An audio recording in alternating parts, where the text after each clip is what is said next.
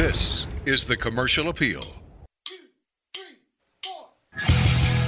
At the beginning of the season, we talked about the the top goal of what we wanted to accomplish is to be bowl champions. You want to see that football team hoisting a trophy, be able to come and be in a, a game like this, facing a, a conference champion, a, a, wonderful football team. This, this 2016 Tiger team that we have has got a, a, special job in front of it, and if we can go out there and we can accomplish that goal, then I think we've had a tremendous success.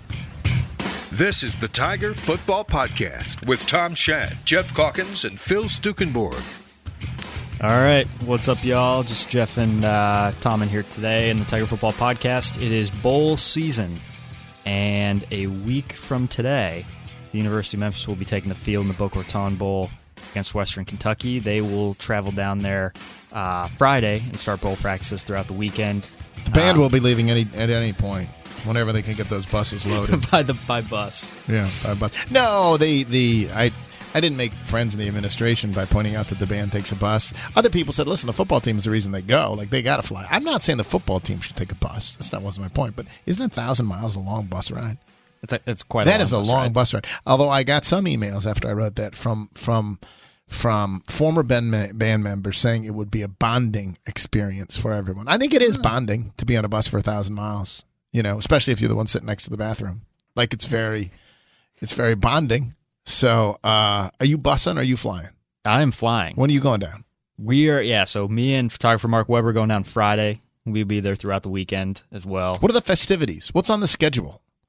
Is there bowling? A bowling contest? Is there a uh, there, is there iguana catching iguana contest? Since we're down in the in the Miami, is there? Have you looked into this? What see, are the see, Mark, the team? Mark and I would both be rooting for an iguana contest. Anything I would that's love like an, interesting an iguana, the, a, some sort of a catching a iguana contest, or a yeah, imitate a parrot, or like whatever. Is there? Do you know? Alas, it looks like on the tentative schedule that we have, it's a lot of uh, parties, get-togethers, social. Fun. They have a beach party. Beach party. So I don't know if that's actually physically going to be on the beach or if you would think they have one there. You would think. Uh, I don't know details beyond that, but yeah, last year. I mean, last year was cool. They had you know they um they did some some tourist Let's be attractions honest. in, in last year was not really that cool. I thought the bowl. I did you think bowling, they did a good job? By the way, what last year? Not the team. We know they didn't do a good job. The the the the, the, the, the organizers of the Birmingham. What was your impression of the Birmingham Bowl? Oh, it was, it was fine. Uh, I mean, I didn't really. It would have been better if I had been down to Birmingham before, and then I could have graded it versus. You know, like I could have evaluated what they did versus what was available to do. I didn't really know. People just have Birmingham, such a sour so. taste in their mouth about that whole bowl experience because of the way it turned out. Yeah.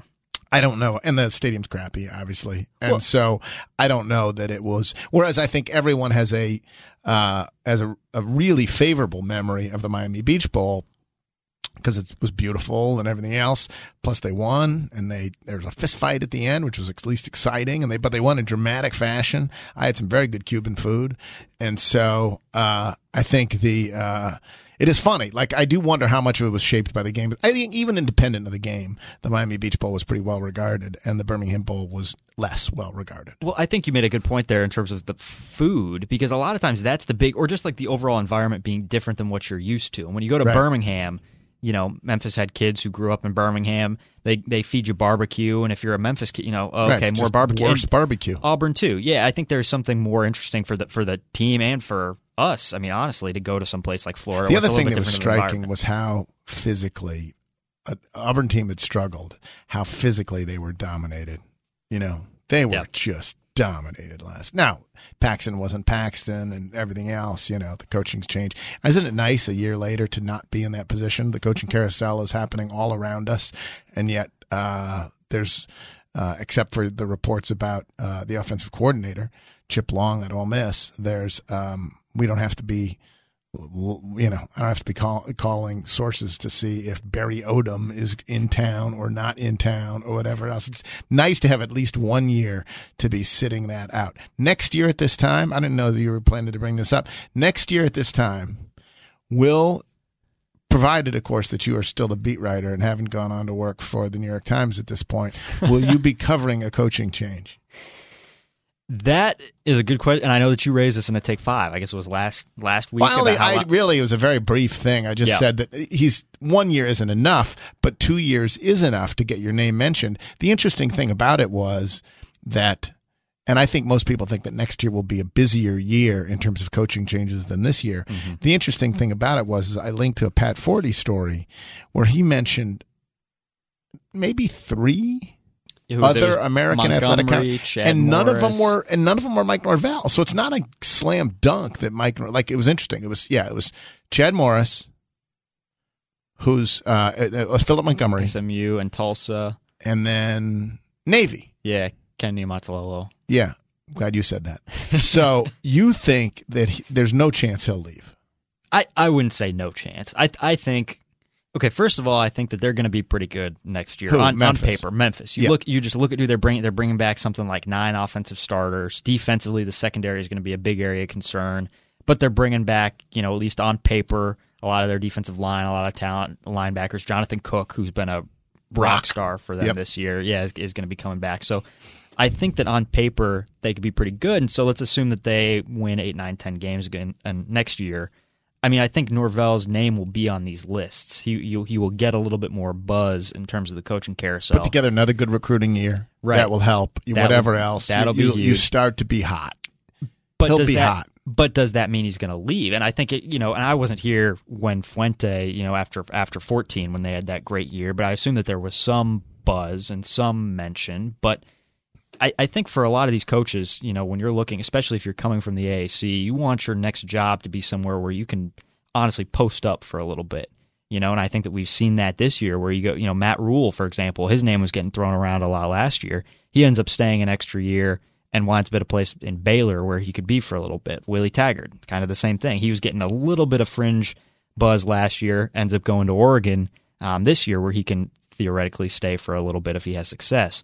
So I think for Mike Norvell, it's going to come down to a where does he want to be long term, and where does he see himself? Where what, what Does places? the right job come open for that fits him Correct. perfectly? It is true. Correct. Like, look for example, everyone assumed just because you're a hot coach and people think it's your time is not necessarily when people jump. PJ Fleck is the perfect example of that. Yep. No one thought he'd be coming back this year. He'd, he's clearly proven he's got the bona fides. He does not need to stay another year, and there he'll be back for another year. Um, and so just because it's Kirby Smart, how long was Kirby Smart the next coach in waiting? For forever, he was Right. the next coach in waiting. And so, um, we've seen that Mike Norvell, who took a long time to pick the perfect job at Arizona State, uh, to pick the perfect head coaching job, um, he's very, he's fully capable of saying, you know what, this isn't perfect for me. It so happened that Justin Fuente, after year three, the job that you would say, if you could pick five perfect jobs for Justin Fuente, you would say Oklahoma would have been one of them. Oklahoma State probably would have been one of them. TCU. TCU would have been one of them. Virginia Tech would have been one of them. I don't even know who the next one would have. It probably would have been one of the top four jobs you could have imagined. You would have liked Nebraska probably too, although that's big. But you know that kind of place, um, perfect for him. And so it so happened that the perfect job came open for him. We don't know that the perfect job will come open for Mike Norvell, but I do think if you look around and you look at what happens at South Florida, and you look at what happened at Western Kentucky, and you look at what happened uh, at Houston, and there's just no getting around. Like someone asked me on Twitter, they said, "Is it possible that if they keep getting great coaches and keep doing so well that it'll become something other than a stepping stone league?" No, No. it's not. Until the checks get bigger, until the shot at the title gets bigger, it is what it is. And what it is is the best non-power 5 conference, but it's still it's still a stepping stone. It just is. And and the one thing that I wanted to say, backtracking a little bit, is fans, and we said this a lot last year. Fans need to understand the ideal job from your point of view might not be the ideal job from a coach's point of view. And there are a lot of good job, like the Virginia Tech job from a coach's standpoint. I mean, in terms of longevity, in terms of the Right. athletic department, stability, um, resources. Uh, location in the league that they're you know you're in the AAC, Well, and that ACC coach in can- particular. Right. Yeah, Pete Carroll might not have wanted that job if he were going back to college coaching someday. He might not. That not might not have been one for him, but it was perfect for Justin. Where do you think, by the way, is the perfect job where would I? I, I don't. I don't know. Where is my? Just imagine what would be the perfect job for Mike Norvell. That's tough because um, I can't see Arizona State because his buddy is was there. Like right. And I honestly think if you broke with Todd Graham, you you wouldn't bring in his his, his understudy. Otherwise, yeah. you would say it would be perfect for him, right? Well, now here's one, and I I want to be upfront. Total have, speculation. Total speculation. Have not talked with with Coach yeah. Norvell about this at all. Top of the head stuff. This is the best top of the head stuff you're going to get on a podcast. Uh huh. Texas Tech. Really? Somewhere in the Big Twelve. I think. I think he Can would you do win really enough well. there? Can you win well enough there? I don't know.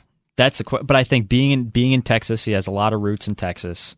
Um, loves recruiting Texas, um, and I think the Big Twelve would be a good fit for him league wise. I think Big Twelve or Pac twelve.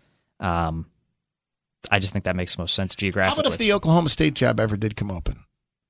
Is it that, not ready? Would he not be considered ready for that job in a year? I don't know. I mean, we're we're obviously speculating way down the road. I mean, this, if, at the end of next year, I don't know. I mean, that that would depend on who's the big T Boone Pickens or whatever he thinks he's ready after after two years. You know, at age thirty six. Like I think it just depends on the admin, administration. You know, at the particular school whether or not he's going to be ready. But um, yeah, I mean, I think I, I think that certainly he can aim a little bit higher than a than a fringe, you know, Power Five than a than at Kansas or, or something. Texas Tech is pretty fringe right now. That's At true. least their defense is fringe. But historically, that's that's the other thing is historically, and even in recent history, you know, they've shown that they can. They have a little bit of of respect, I guess, nationally. Where if you perform well there, I mean, you can be a top twenty team and, and get yeah. some love nationally. Well, so. anyway, it's nice to not worry about this this year. Do you right. think the Chip Long thing is real? By the way, to to uh, to Ole Miss, my uh, the producer on my, my radio show, Jeffrey Wright, who used to cover Ole Miss, believes that in the end, it's not likely that he will get that gig. Um, I would I would agree with that. Um, I don't know. I mean, that's the only report. It's unconfirmed. I haven't gotten any confirmation on my end. Um, and and it was the one guy from Oxford who was reporting it. So I mean, it wouldn't surprise me at all. I mean, just looking at what they've done offensively, if if he was getting getting some looks. Um, but I just don't know if it's I mean, A, I don't know how interested he would be in a job like that, and B, you know, how they would I, reportedly have five candidates and could promote their their offensive line coach, who I think was the co-offensive coordinator, right, could likely, promote him. He's the and, likely candidate at this point. Is, is if they go internal. Anyway, it's uh, it's and I if that happened, the truth of the matter is it's a Mike Norvell offense too. You know, I mean, sure. I, I think Chip Long does properly get a lot of credit, um, but I do think that you could sustain that loss if you had to. Sure. Um, one yeah. thing while we're talking coaching carousel, I wanted to ask if you are an administrator. I thought it was really interesting what Houston did, and basically their top booster, um, Tillman Fertitta, I think is mm-hmm. his name, said we're not going to let this be. You talked about it being kind of a stepping stone. He said we're going to make the buyout so big that this is not going to be a stepping stone. And how they basically structured the contract is that the buyout is whatever is left on the deal at the time you want to leave. So I think he's making 1.35 mil in his first year and it's like a five year deal or something. So if you wanted to poach Major Applewhite, who's Houston's new head coach, after two years, I mean the buyout would be like six million or something. Is that something in this current climate? I guess in college football, if you were an administrator, if you were Tom Bowen or, or President Rudd, and you need to find a football coach next year, is that something that you would do? Would you structure a deal like that, even if it possibly hindered the candidates you might be able to bring in? Because that's again allegedly one of the sticking points with with Lane Kiffin is that you know he didn't want that large of a buyout. Yeah, I, I probably would not. Um, well, let's let's stipulate this. If what you're telling me is that Lane Kiffin was the person that they thought was most likely to be successful, stipulate a world where they thought Lane was most likely to be successful, okay. but Major Applewhite was willing to sign because most people balk at that sort of heavy buyout. They won't do that kind of heavy buyout because right. they don't want to be at Houston forever. Right. So, um, but if you're telling me that they wanted Lane, they think he had a greater chance at success, but because he wouldn't sign it, they picked someone who they think would have a lesser chance of success. I think that's a bad decision from a from a from an athletic department. I think it's hard enough to pick good coach after good coach after good coach. I'm not weighing in on the merits of either of them, but I'm saying if their guy was Lane Kiffin and they let the buyout stand in the way and let them pick choice B because of it. I think that's silly. And it's fighting against who you are. Go ahead, keep winning, keep winning, and then hopefully get into the Big 12 and then you can start or whatever, then you can start keeping coaches. But right now, um, I don't know. I, I, think it's, I think it's, it's, I understand why. And if Houston's a place, I think you will find this at Memphis too. If Mike Norvell leaves, people will get frustrated because then it'll be Fuente left and Norvell left. Right. And the more it happens, the more apt you are to say, let's load up on the buyout. And so that's obviously what happened in Houston. You pointed out to me in a conversation that we had that what Memphis did after the Fuente experience was they didn't necessarily load up on the buyout, which is $500,000, I think. What they did was they clarified the language about having to be notified. Is that correct? Yeah, so that was the one big when you looked at Fuente's contract and Norvell's contract side by side, and, and I think Phil Stukenborg wrote this a couple months ago basically there is a, a lengthier clause in there. The old clause in Fuente's contract used to be um, that you cannot contact or through any agent contact somebody about a job. The new uh, section says you cannot contact contact or through any agent contact somebody about a job, and they cannot reach out to you through any agent or something about it. Is that without so permission? Without, without, permi- without, without, permission, from Tom Bowen. Yeah, without written permission. That was the, the way that they director. closed the Fuente loophole. Essentially, they, they would. That's least, how it reads. They would at least like to know if you were negotiating the way that Justin Fuente clearly was negotiating uh, at the end of last year. Yeah, that's yeah. how the contract reads, anyways. So, uh, well, interesting time. Speaking of all this, how is recruiting going? So they got the JUCO um, signing day is Wednesday, um, and they've got a couple kids who have been committed for a long time and are still expected to sign. A couple cornerbacks, um, both formerly at Oklahoma. So there's Tito Wyndham um, who I think is at a community college in Mississippi, if I'm not mistaken, um, and then Marcus Green, who was on an official visit, I believe it was last weekend, um, also formerly at Oklahoma. He's at a community college in Oklahoma this past year. So, tons of talent between the two of them, and I think that they're counting on both of them to contribute relatively early here, and and good track record with Jonathan Cook coming in last year. You know, Cook came in, like, signed former Power Five guy, former Power Five guy came in, was the starter from spring ball, and has ended up being one of their best players. And losing as many guys as they are going to in the secondary, particularly at corner, I mean, they're going to need some of these JUCO guys to come in. Um, so those are two that I think are, are likely to sign on on Wednesday and enroll um, here in January. Uh, there was one guy, Lonnie Johnson, who's the top rated JUCO safety. He was considering Memphis and was scheduled to visit Memphis got a late offer from Georgia and ended up visiting Georgia instead of Memphis. So I think he's kind of unlikely at this point. And they were also considering, I think he was a former Tennessee defensive lineman, Mike Sawyers. And I don't know what the status is on, on him and if he's still considering Memphis or, or still a possibility for them. But those are the big Juco guys. And then underclassmen, um, an interesting situation. I don't know if you saw anything about this. They had uh, picked up a commit, a quarterback commit, Will McBride, out of the, the Houston area. Right. And um, last week, I guess it was, he was offered by Tennessee. So he took his official visit to Memphis as planned over the weekend, um, but then also took an unofficial visit to the University of Tennessee. So that's an interesting situation that that bears uh, bears watching, I think. And and you know if you're if Memphis has been recruiting you all along, you know, and you have this great relationship with the coaches, but then an SEC team like Tennessee comes in late at you, you know what do you, what do you That's always that the peril here. Is this you know is is as as people come in and what's happened with the high school kids out of Oklahoma who decommitted but are still being recruited. That's interesting. So one of them, um, so there were five originally. Two of them are still committed. Um, Mashburn and Quinton Lewis still committed. Uh, the one safety, Marcus Mays, recently committed to Tulsa. So I don't know what happened there. He decommitted, and Memphis has not recruited him, at least from what we've seen on Twitter, what we've heard. They haven't kind of stopped recruiting him. And then the other two guys are still up in the air. Um, Javarius Owens, who's another uh, safety, but just a really athletic dude. And then Nick Robinson is the guy he's that a lot of people, yeah, he, he's the four star uh, wide receiver. And I mean, it remains to be seen. I think that it's going to be really interesting. I don't think they even know, you know, what. Do you get a sense? And obviously, you can't talk about specific players uh, with with Mike Norvell or his staff at this point do you get a sense they always seem very confident about recruiting, broadly speaking? Uh, honestly, like last year, it was he has a blast doing it. I mean, yeah. you just get the sense he loves it. You yeah. know, tweeting and his gifts and everything else and what whatnot. Um, and as good as last year's class was, this year's class has had the potential to be better all along. It looks like. Do you still get that vibe whenever whatever it mentions that he's still feeling pretty good about what's happening with recruiting? Yeah, I th- I think if anything, feeling better this year because he's had a lot more time to kind of assemble the class and did a lot of the work. You know, I think this is, and it was interesting last year, just kind of how the timing worked out. They had to sprint through, you know, late December, January, especially that early January where they were picking up kids in bunches and they really had to go, go, go and, and find kids and get them committed and all that stuff. Here, you know, they've really, they did a lot of their work in the summer. You know, they had a ton of commitments even before these kids were going into their senior years to the point where their class, I think they have 19 or 20 verbal commits at this point, including the two JUCO corners. So a lot of their work is is some of it is fending people off. But I thought I saw a quote of in in one of your stories about also we might pick up some surprising, yep, whatever. So they're not. It's not just that they're fending people off; they're still poaching too.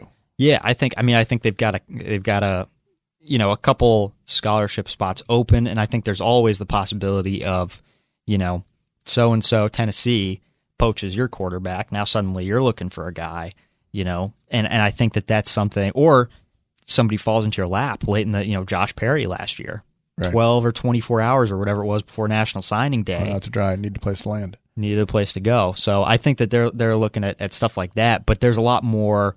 Um, maybe comfort, I guess. I don't know if that's a fair word, but a lot.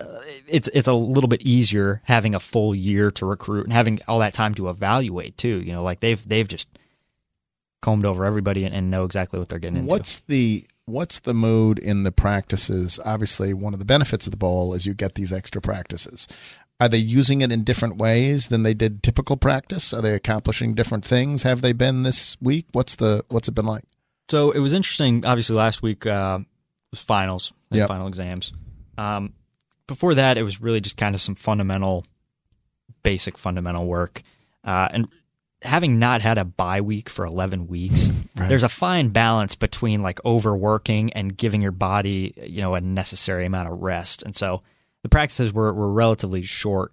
Um, today was the first real bowl prep practice where they went a full 25 periods, two and a half, three hours, or whatever it is um, and, and, started kind of focusing in on on Western Kentucky and, and their plays and, and all that stuff. So it's just been a lot of fundamentals, just staying sharp, a lot of w- weight room work, a lot of running, um, you know, in between practices and stuff. But um, yeah, today was the first day where you actually got a sense that it was. How important to them? People often say about bowls that the the key factor in bowls is motivation. Which team actually really particularly wants to win, which is checked out, which is happy to be there, which is where do you think they are on that scale of wanting to win this thing?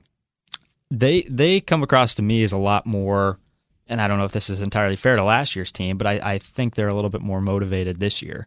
Um, and, and it'll be interesting to see what Western Kentucky's level of motivation is, and and you know just talking to player, you know Daniel Montiel yesterday kind of admitted straight up like, look, when you lose your head coach, it makes a difference. You know, as much as you want to say it doesn't, it it does. It makes a difference. Um, and so I think last year there was just a lot more confusion, uncertainty, whatever you want to call it. It was hard to really lock in given the uncertainty that was surrounding them in the program. And I think with that gone this year um, and with this senior class, you know, there are a lot of guys who are beloved in the senior class. And you could say that about any class, I guess, but there are a lot of guys who have really helped build the pro. You know, guys like Latarius Brady, Montiel, uh, Donald Pennington, who have been here. You know, Donald Pennington, who just wrote a story about him over the weekend, was signed by Larry Porter. Yeah, he might be the last guy on the roster who was signed by Larry Porter. So, um, a lot of guys who have been here forever, and there's a little bit. I, I just think there's a little bit more motivation, a little bit more stability that kind of fosters that motivation this year. I was looking at the um, I was looking at the uh, various awards um, from the banquet, and it was interesting. Now, some of this is you know they divide up the awards so that all the deserving people get the awards, and and you know there were two offensive players of the year because how are you going to pick between Riley Ferguson and Anthony Miller and, and two special teams? There were two special teams yeah. players of the year as well, but the MVP was Arthur Maulet. Yeah, what'd you think of that? I wasn't surprised. MVP. Now he wasn't the MVP. The actual who was the MVP of this team? Anthony Miller or Riley Ferguson? Riley Ferguson was the MVP. If there was one player that you could have said this team can't lose, if that's what valuable is, it was Riley Ferguson. If there's one player who made most big plays for the team, it was Anthony Miller. I love the Arthur Maulet story. Love it. Yeah. I, I love everything about it. But the most valuable player was Riley Ferguson. We could get into semantics a little bit about that, about whether, you know, is a quarterback inherently more valuable because of the Yes. position he plays. Yes. But I, I think Arthur Maulet, the, the select, like I wasn't surprised at all, just because of what he seeing them in practice every day and seeing how much he he puts into it, and just from a you know in terms of leadership, and I don't know how many games he was cap, he was probably captain ten or eleven times over the course of the season. You know, Jake Elliott was captain every game, so I think he was the only one. Um, but just seeing kind of behind the scenes, How know, much he meant. how much he means, just emotionally. you could tell it honestly. It was uh, one of the striking things of this whole year was during this this media day when they let us talk to the players before the season began. Players who we never had been able to talk to right. under Justin, who just had no use for it, right? And so you had no idea who these people were like. And you walk in, you talk to them one by one by one by one. And the most, the one who just popped off the page was Arthur Maulet. Like he just is determined, leader, mad at the way that he played last year.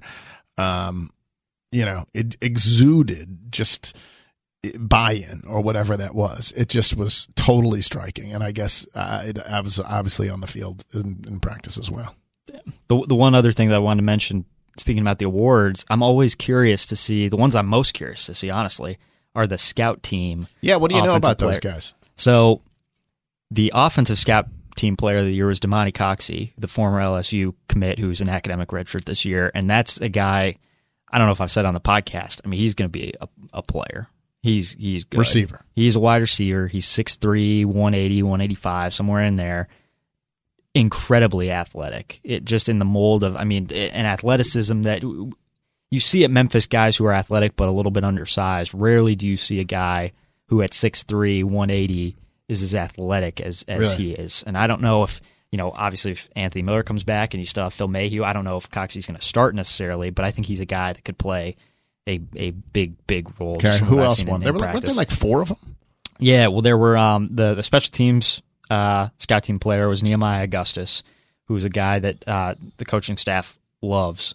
Um, kind of a linebacker hybrid safety, uh, could play that star position, or was they thought could play the star position before Austin Hall kind of had his big breakout year. Um, he's definitely a guy to watch. And then I- Amazing Austin Hall wasn't most improved. Like that was uh Chauncey Lanier, Chauncey Lanier was most improved. But okay, so so he was the other one. and then uh, Tim Hart, linebacker, and Yeah. Joseph Dorcius, who is uh, Dorland's younger brother. And what's he like? and he was a preferred. He's he's an undersized uh, defensive tackle and just a, a really high motor guy. I don't know if he's ever gonna you know play But he was significant the minutes. defensive scout team player of the year. He and he and Tim Hart, and obviously Tim Hart's a, a name that that People most know. Memphis fans will Right. know.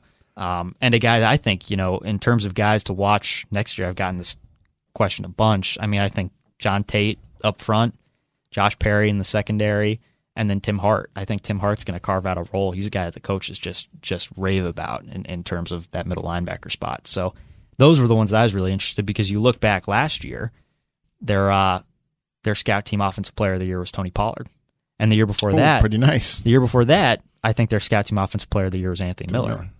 So pretty good track record, and that's kind of one way that you can see who the who the Stars staff of the future is- are. Yeah, Yeah. really really high on. So um, I thought that was interesting. Okay, I think this is going to be our last podcast before the actual game. So we'll talk a little bit about the game. What are your? Uh, the, I think the over under last I checked was like seventy nine. Is it going to go? Would you take the over on that? I guess in this game, and, and who do you think will win? Yeah, I take the over. I think I take the over on that, and I'll take Memphis just because you know I, I- don't know anything about Western Kentucky except they score a lot, you know, and they lost their coach. You know, that's that's all I know about Western. They they score like like they score like crazy, and they lost their coach. And uh, but so therefore, I'll take Memphis. And um, yes, I, I, I yes, I, I'll take the over. is this an exciting matchup? Do you think? Are you from from looking from somebody who like looks at the stats every week?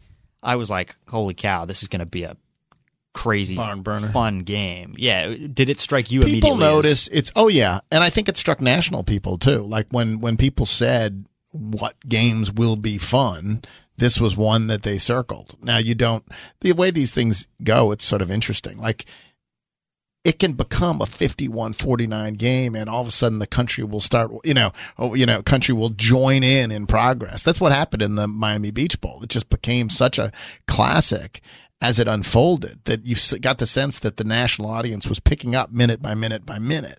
So uh, and that that could happen here if it just you know if it lives up to if it lives up to its expectations. I will also take the over and uh, I like Memphis's defense to get a few more stops than Western Kentucky's defense. And no, no slight to Western Kentucky's defense. I just think Memphis has shown a little bit more improvement over the course of the year. Turnovers are turnovers have are proven to be key for this defense. True, true. So that'll bear watching. Um, we will be back for you. Who knows when? Maybe after the bowl game. Maybe we'll talk recruiting somewhere in between. Um, there will be another Tiger Football podcast. We got to talk about the indoor practice facility too at some point. We will we'll get ta- into that another time. We will dig into that another time. Thanks again for listening, and we will talk to you soon. Unlimited access, anytime, anywhere, on any device. A commercial appeal digital subscription makes a great gift, and now as low as just $4.99 a month. That's a whole month of unlimited access for less than a cup of coffee. Choose from digital and home delivery options now at commercialappeal.com slash subscribe. This is the Commercial Appeal.